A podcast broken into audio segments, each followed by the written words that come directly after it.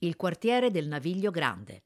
È uno dei quartieri più divertenti e piacevoli di Milano, dove vecchi residenti e giovani avventori, artisti e perditempo, punk e fanatici dell'aperitivo, convivono nella scansione oraria della giornata che assegna a tutti il diritto di fare del Naviglio Grande il proprio territorio elettivo, smentendo il cliché mediatico che tende a liquidarlo come zona della movida e zona franca dello sfogo alcolico. Lo è, ma non solo. Certo, nella bella stagione si contano a migliaia le persone che prendono il sole, improvvisano mini feste o sorseggiano una birra tra gli attracchi e gli ormeggi della Darsena, il grande porto cittadino. Arrivò ad essere il tredicesimo d'Italia per traffico merci, diventato lo specchio d'acqua più fotogenico della città in occasione di Expo 2015. C'è pure lo shopping, in versione pop nel vicino mercato rionale, completamente modernizzato, al lato dell'arco neoclassico di Porta Ticinese,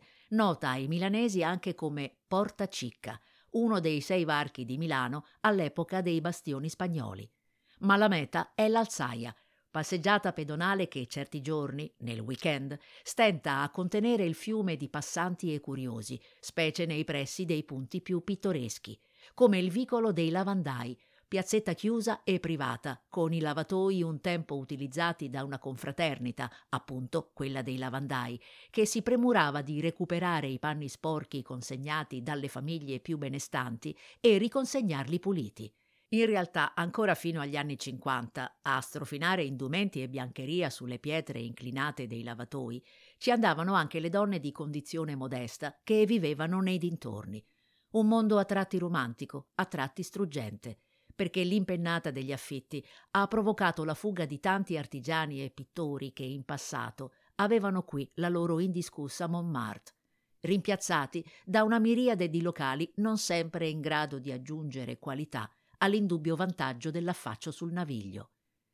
A presidiare l'arte del saper fare c'è il minuscolo laboratorio di Tiziano Reversi, cesellatore di gioielli in oro e argento, al Civico 2, al 4 c'è la bottega sognante del pittore e performer Gregorio Mancino, annunciata da una porta rivestita dal dipinto di un grande cuore, simile a quelli che realizza per gli ospiti di ospedali e case per anziani. E dopo l'incrocio con Via Casale, sosta consigliata all'atelier La Nazionale Manifatture, dove si realizzano bandiere di tutto il mondo, c'è il cortile del quattrocentesco Palazzo Galloni, al 66 dell'Alzaia, dove ammirare il centro dell'incisione e osservare la maestria di Gigi Pedroni e del nipote Alessandro nel realizzare acqueforti, punta di eccellenza dei navigli, assieme all'elegante boutique che il gruppo Antonioli ha aperto una ventina d'anni fa sulla sponda opposta, in via Paolo I, già sede di uno dei primi cinema muti della città.